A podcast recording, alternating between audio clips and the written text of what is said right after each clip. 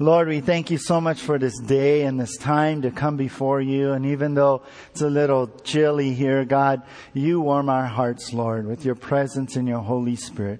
And that's what we ask today, God, that you would touch us and warm us spiritually, God. Move upon us. Have a word for us. May we be listening and attentive to your word and what you want to say.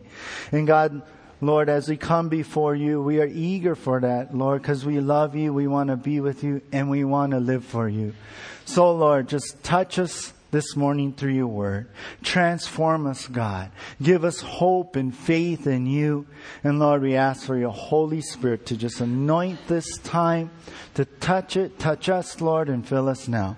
And we ask this in Jesus' name. And everyone said, Amen. He remembered the time when a little girl heard the story of Snow White for the first time. When she got to the place where the prince kissed Snow White and awakened her from her sleep, the little girl said to her mother, Mommy, do you know what happened next? Well, the mom said, I do know. They lived happily ever after. Oh no, said the little girl. They got married. Well, many single people think that if only I could get married, I would live happily ever after.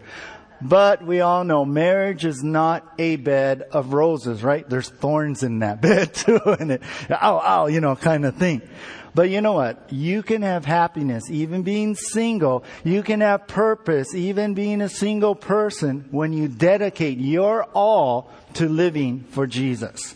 Well, as we return here to the book of 1 Corinthians, Paul encourages singles now that you have an advantage actually over the married in how you can dedicate your all to the Lord. So singles can find happiness. They can find purpose when you maintain your devotion to the Lord. And that's the title of our message this morning. Maintain your devotion.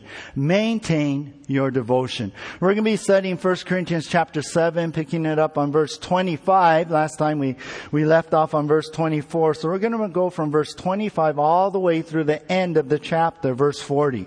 1 Corinthians 7, 25 through 40 maintain your devotion. Now, our outline this morning is this number one, maintain your devotion by remaining single. Number two, by regarding the Lord's work. And number three, by relying on the Holy Spirit. Now, remember, as we've been going through this chapter, 1 Corinthians 7 is all about singleness and marriage. And as we go through this verse by verse, we, we've come now today to the last message of our four part series. And if you missed any of this, grab the CD later. We've seen maintain your purity. We've seen maintain your honor. We've seen last time maintain your walk. And now today, maintain your devotion. So let's begin here. Number one, by remaining single. That's our heading. Number one, by remaining single. Let's begin here 1 Corinthians chapter 7, look at verse 25 with me. It reads, Now concerning virgins, I have no commandment from the Lord, yet I give judgment as one whom the Lord in his mercy has made trustworthy. All right, we begin here with Paul saying now concerning vir- virgins. So he uses the word now, which means he's continuing on from his talk. And his talk, as I mentioned, is about singleness and marriage in this chapter. Paul in this chapter encouraged, you remember, the singles to stay pure by abstaining from sexual sin. He also, he also encouraged the married to stay pure by, with, in God's design, right? By being married and fulfilling God's design. And then Paul encouraged the married to honor that design of God to stay married and not get divorced. And then also Paul encouraged the believer who's married to an unbeliever to stay in that marriage and not get a divorce unless the unbeliever wants to get a divorce and depart. Then last time we saw Paul encourage those in whatever marital state they're in, whether single or married, married to a believer or a, or an unbeliever, widowed or divorced, whether, whatever state they're in, to not seek to make a change, but to stay where God has sovereignly placed you for now and walk in obedience and submission to the Lord and be that light. So remember we covered all those things. So now we come here to verse 25 and Paul finishes up really this whole talk, this whole section, and he says, now he brings an encouraging word concerning virgins. Now the word virgin here is basically, you know what, it's the biblical word for singles. Remember, sex was created by God for marriage, and if a person never had sex, being a virgin, they are an unmarried person. Now take note, Later, Paul's going to mention those who are widowed and single, so this applies to those that situation to those singles as well. And let me add this, this also applies to those who are divorced, forgiven, and single now these believers who are still trying to honor the Lord in how they live before God. So whether you've never been married or you're widowed or you're divorced and single, you know what? This word, this message, what God is saying today is for you. Matter of fact, that's what Paul is saying, right? He goes on to say here in verse 25, I have no commandment from the Lord. In other words, he shares no commandment that Jesus actually taught the disciples. There, there's nothing like, like right there that Jesus had said, say back in Matthew 19 at all. But he has this judgment. The word there could say wisdom. He has this wisdom, and that's what God has entrusted Paul to give. Paul is here giving God's word, and as we see it written here in the Bible, it's the word to us today. So Paul here is basically, he has this word for virgins or singles here, and this is really the focus today. You know, I read a statistic that showed the numbers of single people have grown in the United States. Listen to this. In 1950, 22% of the U.S. were single. But then in 1976, it grew to 37.4% of the U.S. were single. Back in, I think it was 2012 or 14, it rose even up to 50%. And now in 2016, the 2016 census said that 63.5% people in the U.S. are single. That's amazing. I mean, in this age we live in for the first time, there's more singles than married people. Now the article went on to say the increase in these percentages really reflects on not just those who never marry, but a change in our society where there's more divorced and single now. And it also included those people who are living together, which we know it's not right in God's eyes, where they consider themselves still single. Now see, if you're here today and you're single, know this, you're not alone.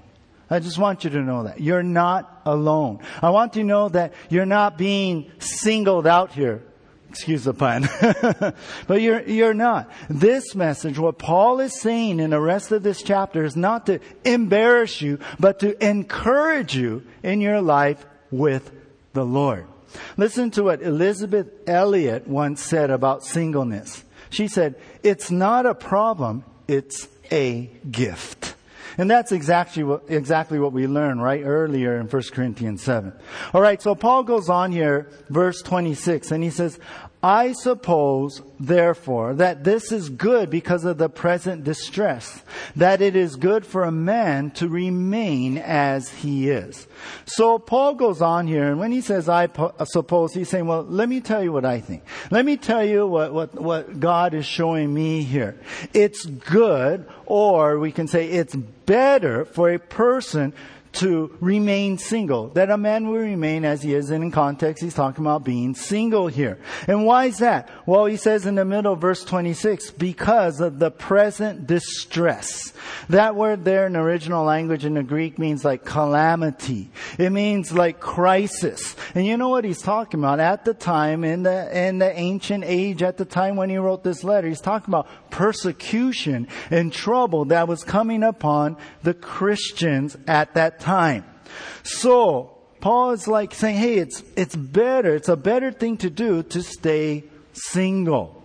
Now, history tells us how Caesar Nero, right, began to ter- torture and murder believers. It's told how he would feed the uh, Christian to the wild dogs and they rip him apart.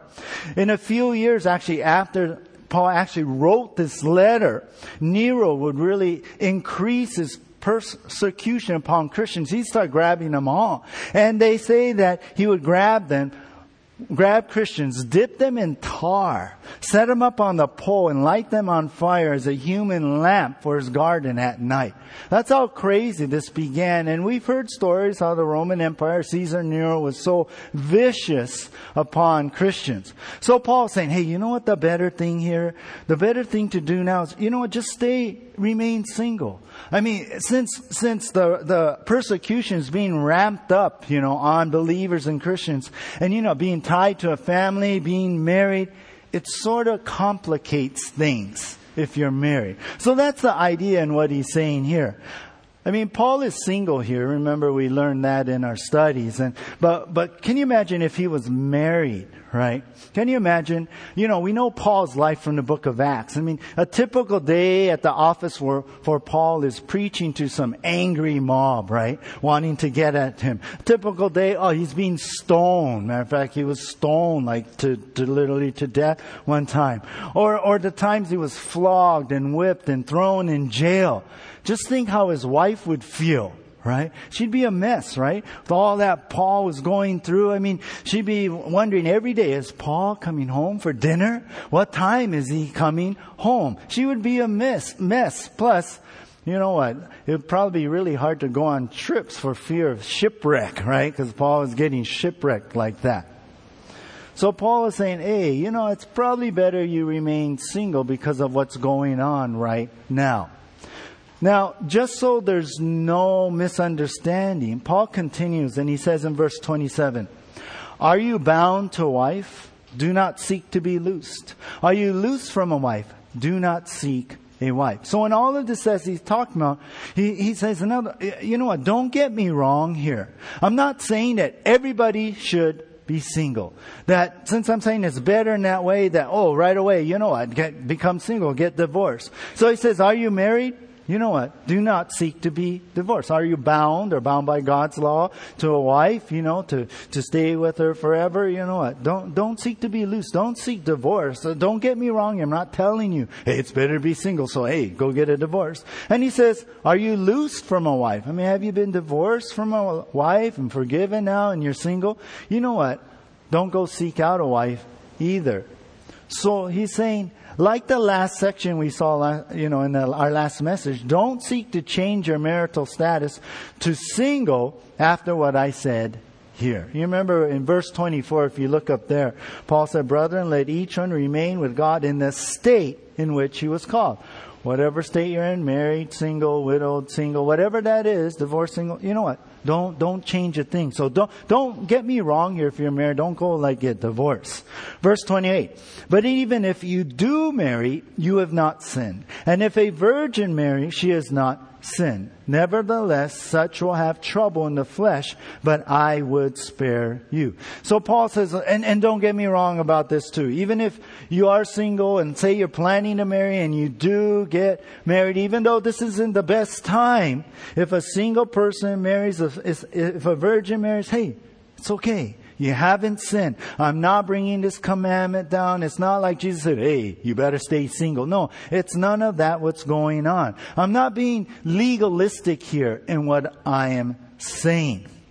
But then he says this, right, in verse 28 at the end. Nevertheless, such will have trouble in the flesh, but I would spare you. He's saying, nevertheless, understand this. You know what? Marriage is not easy anyway. Yeah? Anyway, in spite of the persecution and the trouble that's going on, marriage is not easy. Nevertheless, understand this. You know what? I'm saying it's better to be single to spare you from the trouble in the flesh. The word there, the flesh, really means like life, or we would say married life here on earth. So Paul's like, it's not just the persecution, but marriage itself can be difficult at times. I mean, yeah, marriage is that fairy tale story and we fall in love and we love it. And there's nothing wrong with it, but marriage itself can be difficult. Someone wrote, many girls marry men just like their fathers, which may explain why many mothers cry at weddings. I like that one. so here's Paul's point. He's saying it's not wrong to be married, but it's better to be single for there's less complications to deal with. Paul is saying, hey, it's not wrong to be married, but it's better to be single for there are less complications to deal with.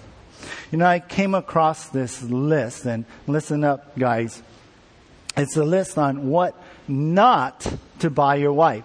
So, coming up with Christmas, you better listen up. Okay. I thought it was very wise here. So what not to buy your life? Number one, don't buy clothing that involves sizes. The chances are one in 7,000 that you will get her size right. And your wife will be offended the other 6,999 times. Good tip there, right? Number two, avoid anything that involves housework the new vacuum advertising to save her hundred, hundreds of hours of time is not to go very well, right? I mean, here's a new vacuum. Do work, do, do more work for me. Yeah. How about you? You know, kind of thing, right? Number three, don't buy her jewelry. The jewelry your wife wants, you can't afford. And the jewelry you can't afford, she doesn't want. I like that one. Lastly on this list is don't spend too much. For if you do, you will hear, how can we afford that? But don't spend too little because she, she won't say anything, but she'll be thinking, is that all I'm really worth? well, Paul's saying there's nothing wrong being married, but it's better to be single for there are less complications to deal with. So here's the thing. If you're single here this morning, don't feel you're less than a person because you're remaining single. Because God has called you to that. That this is, this is what it is for you right now. You know, don't feel you're, you're less than a person. Be encouraged. Paul is saying, actually, you have an advantage, you know. It's better for you right now. And listen, this isn't a word of God. So don't feel like, oh, I'm, I'm no one. I'm nothing because I'm not Mary. Well, let's move on here now. Number two, by regarding the Lord's work. We've seen by remaining single, uh, we can maintain our devotion. And Number two is by regarding the Lord's work. Verse 29, 1 Corinthians 7. Paul says, But this I say, brethren, the time is short, so that from now on even those who have wives should be as though they had none. Verse 30, those who weep as though they did not weep, those who rejoice as though they did not rejoice, those who buy as though they did not possess. Verse 31, and those who use this world as not misusing it, for the form of the world is passing away. Now, in this next section here, in this, this next set of verses, Paul begins to say, hey, you guys, listen now. Brethren, Christian guys, Christian girls, everyone, the time is short. You know what he's referring to? He's referring to that, hey, Jesus is coming back really soon. And so we need to be mindful of that so we would live as if Jesus is coming back today, right now. And, and you know, if you think about that, that makes us live better, doesn't it? More in tune with God. God, you want me to do? We're going to live for you. We're going to obey you. We're going to, you know, put away things for ourselves, but we're going to put it all for you. So, so Paul's saying time is short. Jesus coming back soon. And so he starts out and he says, you know, those who are married, hey, from now on, even those who have wives should be as though they had none. Well, does that mean, oh, and I can get a divorce? Hey, look, I can get out of this thing. No, that's not what he means. He means to not put your marriage ahead of the Lord's work and your calling and what he wants you to do as Jesus is coming back so soon. John MacArthur said the responsibilities of marriage are no excuse for slacking the Lord's work. That is to invert the priority. So God is always first. The Lord is always first. And to do what He wants, especially with the Lord's coming soon, we gotta be at that and not get off focus here. And Paul continues to say this, hey, since Jesus is coming back, weep, you know, those who weep as those who uh, as though they did not weep. In other words, don't let sorrow stop you from living for God and serving the Lord, since Jesus is coming back soon. And then he says, those who rejoice as though they did not rejoice. That means don't let like the good times in life distract you from serving God. And then he, he says, those who buy as though though they did not possess. Since Jesus is coming back soon, don't let those earthly possessions distract you from serving the Lord. And then he says this, and those who use the world is not misusing it, for the form of this world is passing away. Now that's a little hard to understand, but here in verse 31, Paul is adding this, and the ESV translation says it better. Listen out what it, how it renders it. It says, and those who deal with the world as though they had no dealings with it, for the present form of this world is passing away. So this last thing, the idea is, is Paul saying Jesus is coming back. So you know, don't invest everything that you do in what is temporary. The, all the world and its things is going to pass away one, one day, especially when we go home in the rapture and when Jesus comes back and he changes everything. But you know, what? don't invest in everything. Don't put everything in here. But serving the Lord is what really matters. So Paul's point in these set of verses is this. Since Jesus is coming soon, don't get preoccupied and off focus. Since Jesus is coming soon, don't get preoccupied occupied and off focus. Paul wrote in Romans 13:11, "Besides this you know the time that the hour has come for you to wake from sleep, for salvation is nearer to us now than when we first believed."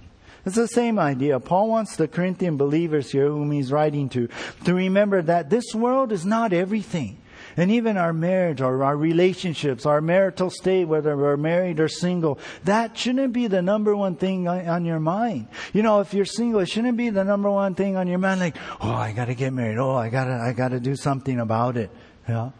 No, Paul's saying our focus, especially in light of Christ's coming, should be on the kingdom of God.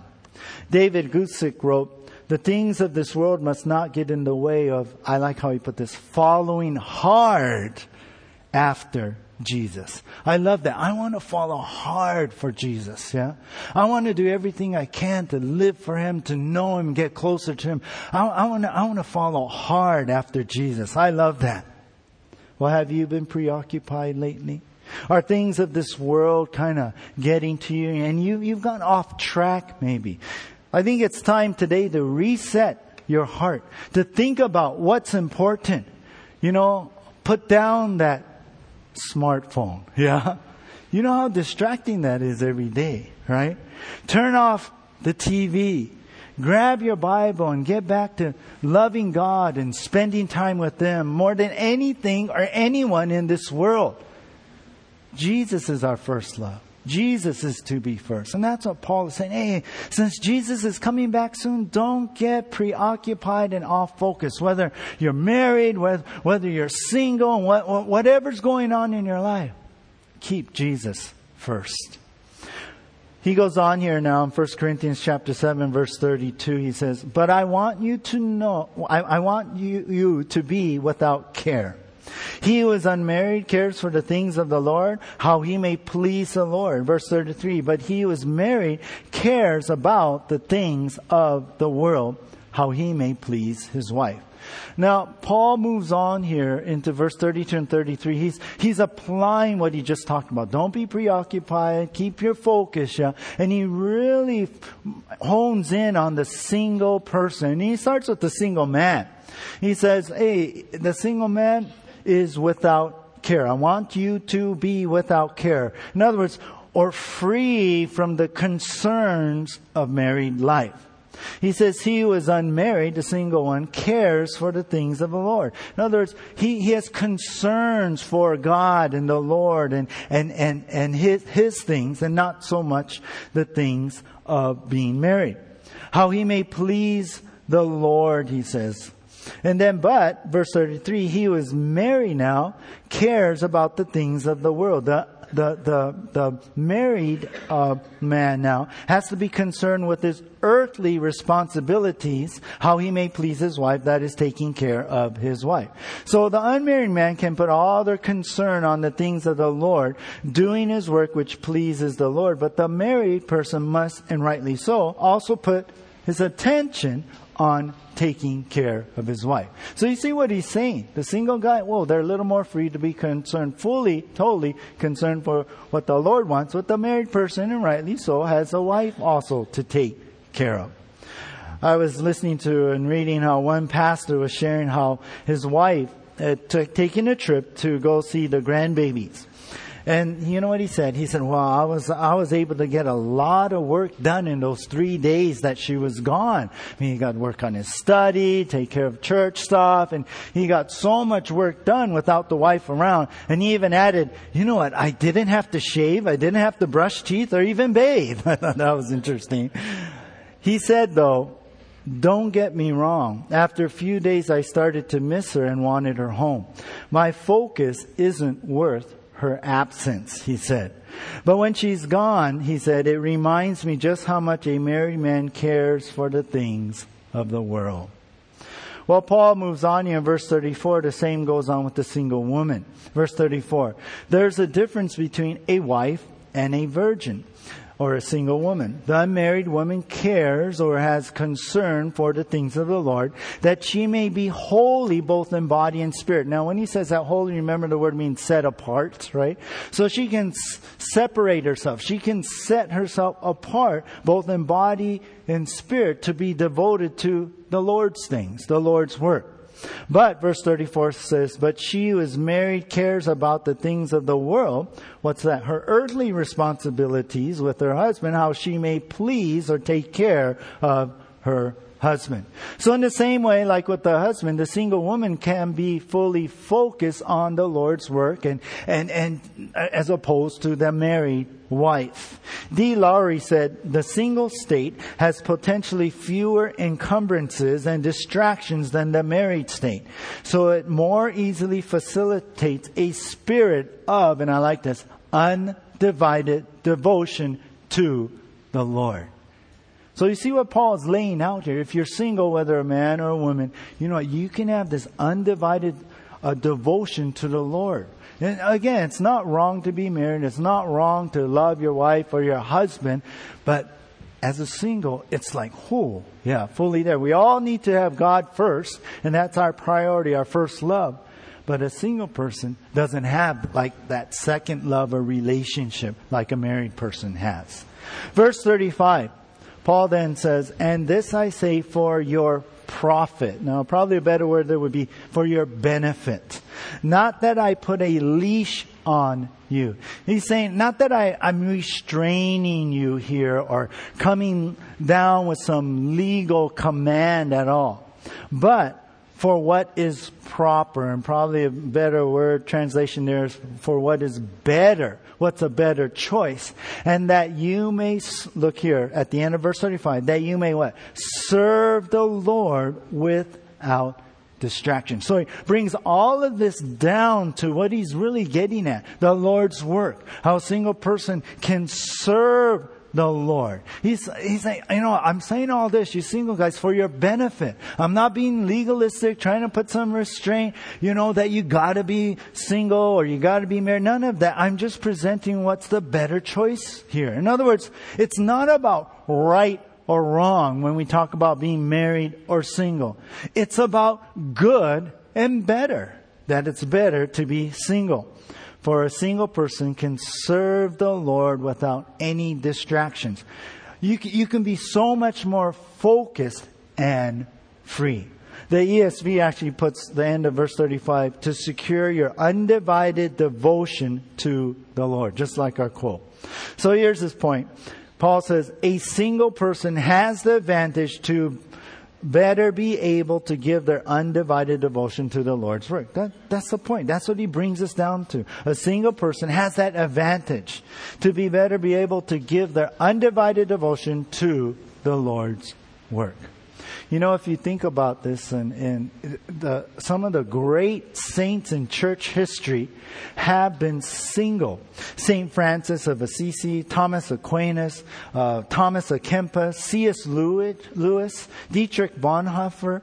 They've all been single people. There's missionaries, some of my heroes, Helen uh, Roseveare, Mary Slessor, Amy Carmichael. They were single. Gladys Aylward. She went to China, spent seven years single and happy.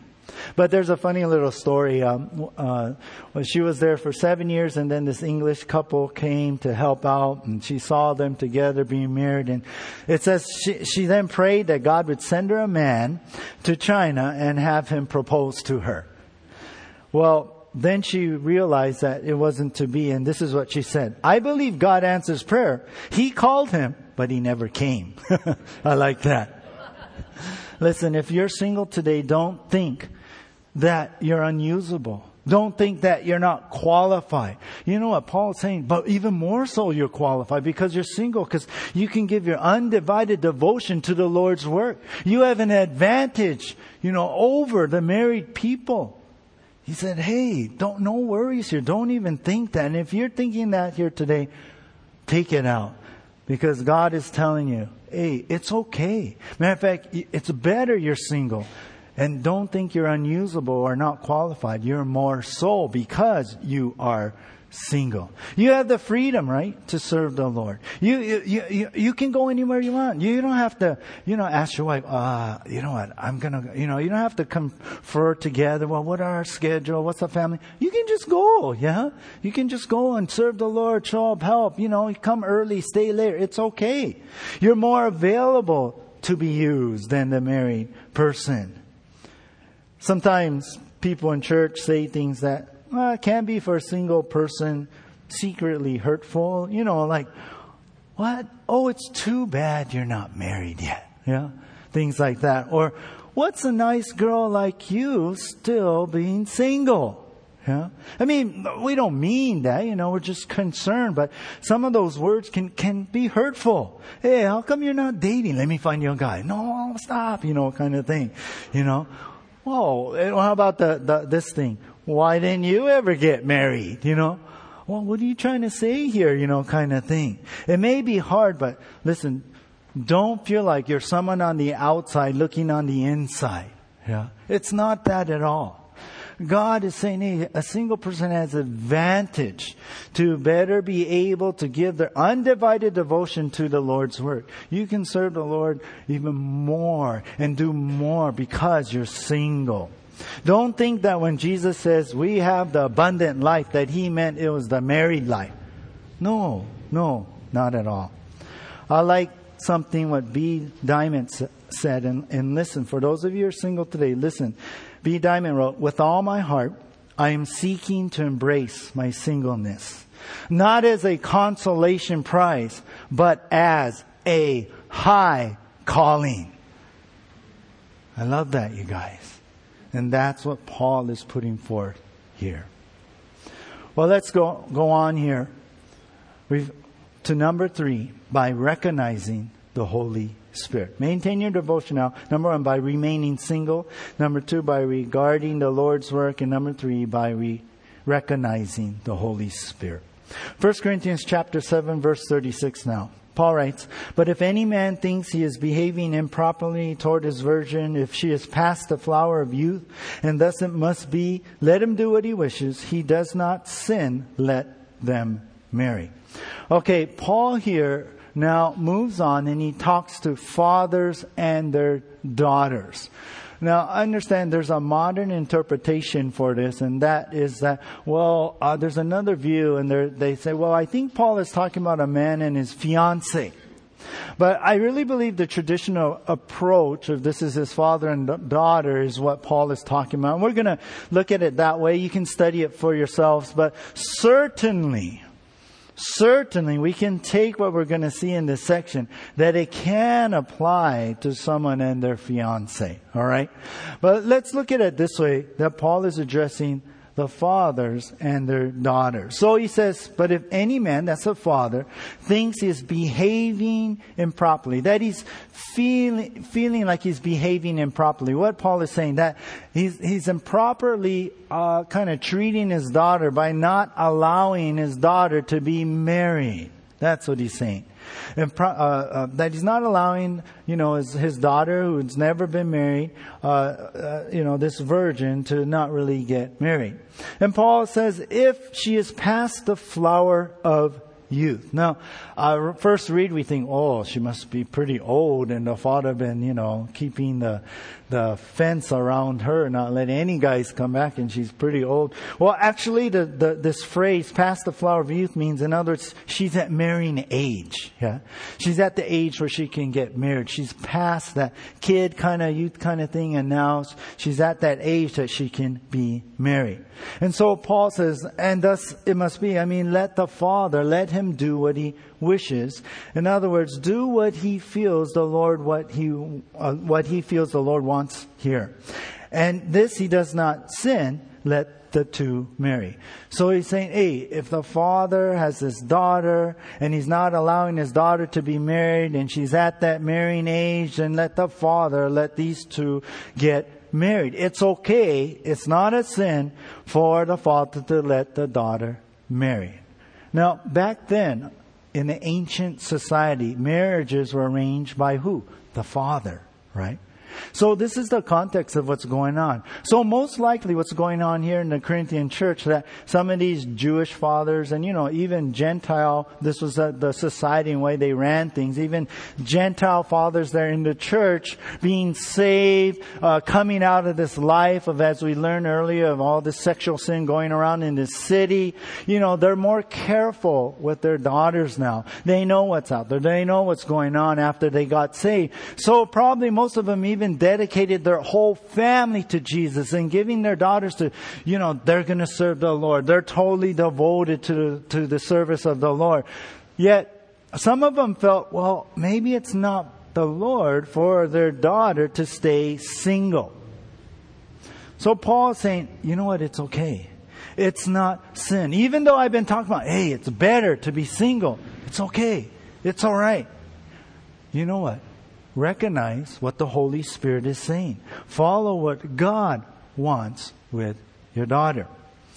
Verse 37 though, he goes on and he says, Nevertheless, he who stands steadfast in his heart, having no necessity, but has power over his own will, and has so determined in his heart that he will keep his virgin, does well.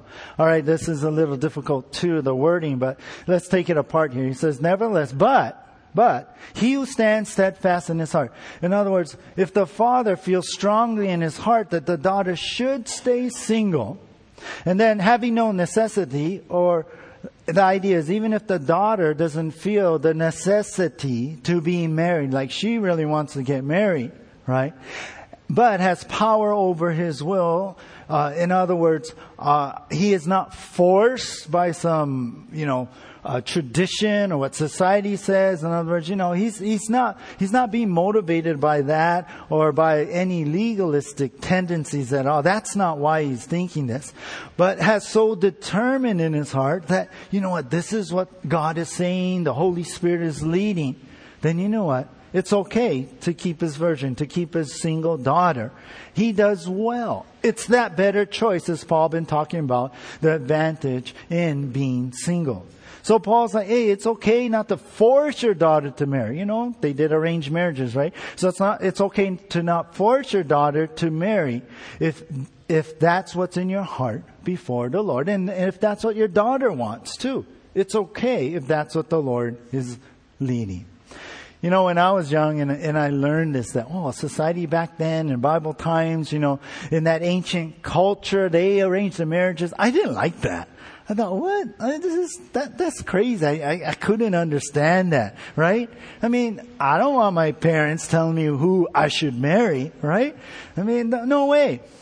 But I tell you what, after becoming a parent, I fully understand now. Especially with my daughter, right? Yeah, parents, yeah? whole, they, they, they were smart, yeah, in that way. The ancients were smart. And I think we should change back, right, Janaea? I'm just joking. I'm just joking. But I was like, oh, prostitution. She, she established an orphanage and she became, as a single woman, a loving mother to thousands and thousands of kids. Her writings actually have now touched millions of people, even after her passing in 1951. And she was single.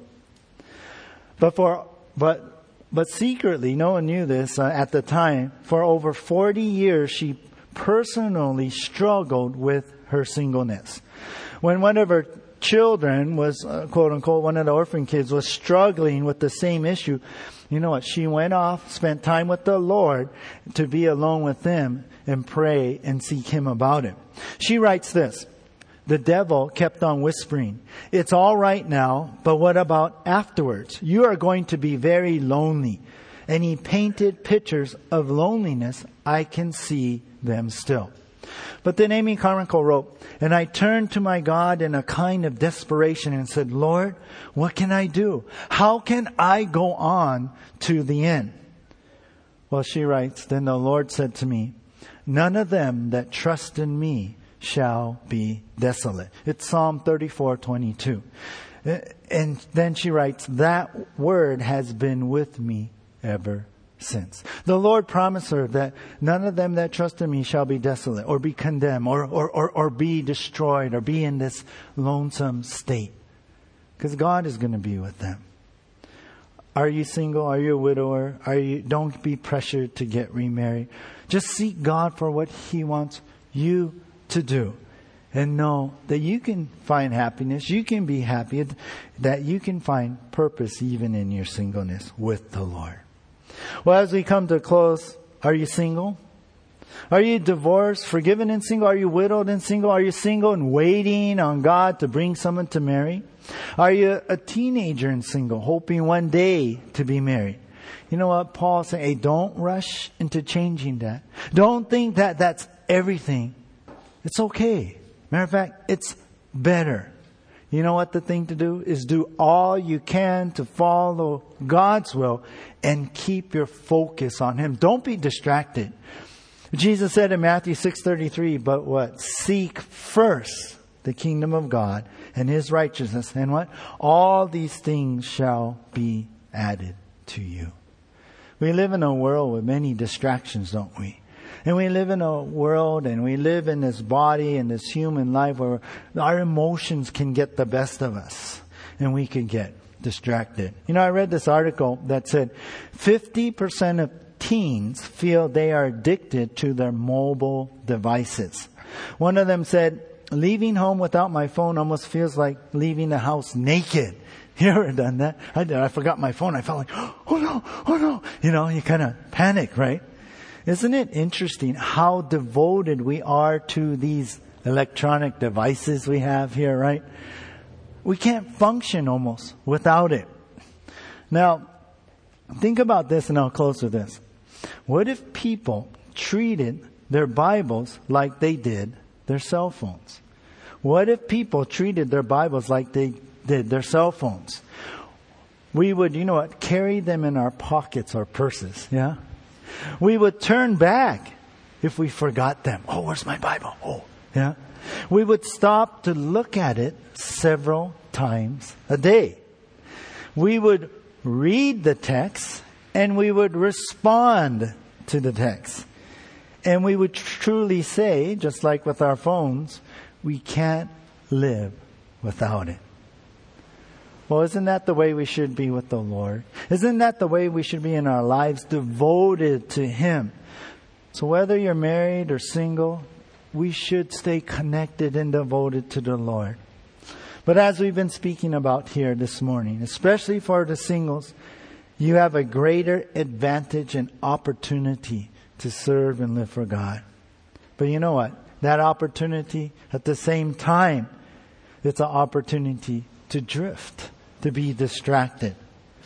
So remember to not get off track in your singleness, but maintain your devotion. Let's pray. Lord God, we come before you, Lord, and single or married, we all learn something here. We all have something to take home and apply to our lives. And God, we all want to live for you and serve you better. God, we all want to put you first, Lord. And we all want to repent of our, our wandering away from you, of being distracted and off focus, of putting other things in this world first before you, of spending more time maybe on our phones and social media than in your word, in listening for your voice, God. Lord, we come and bow ourselves down and we ask for your forgiveness, but we do ask, Lord, that at the same time you would you would clear our, our hearts and minds of these things and help us to put priority on you and nothing else, Lord. And that you would be our number one. Whether, God, it's our, a person, our marriage, or our child, God, help us to make you number one. And help us to be totally devoted to you. And Lord, I pray for the singles this morning, God. Whether they're un, never been married, or they want to get married, whether they're, they're young and they're not old enough to get married, whether they've been divorced and they're single, or whether they're widowed. God, I pray that you would be with them, that you would give them security in you. Lord, that they would understand these truths that they, they are very special, very important, and are in a, even a better state than those who are married. And I pray for them right now that you anoint them, give them a new vision, Lord, a new mission for you, and may they draw closer to you than ever before in their whole lives in understanding these things. And may you raise up an army of single people, God, both men and women, who serve you, who, who are used by you in mighty ways, God, and that would shame anybody who's married. So, Lord, we all come before you and we want to live the mission. And we all come surrendering all, desiring to do your will and nothing else. In Jesus' name, amen.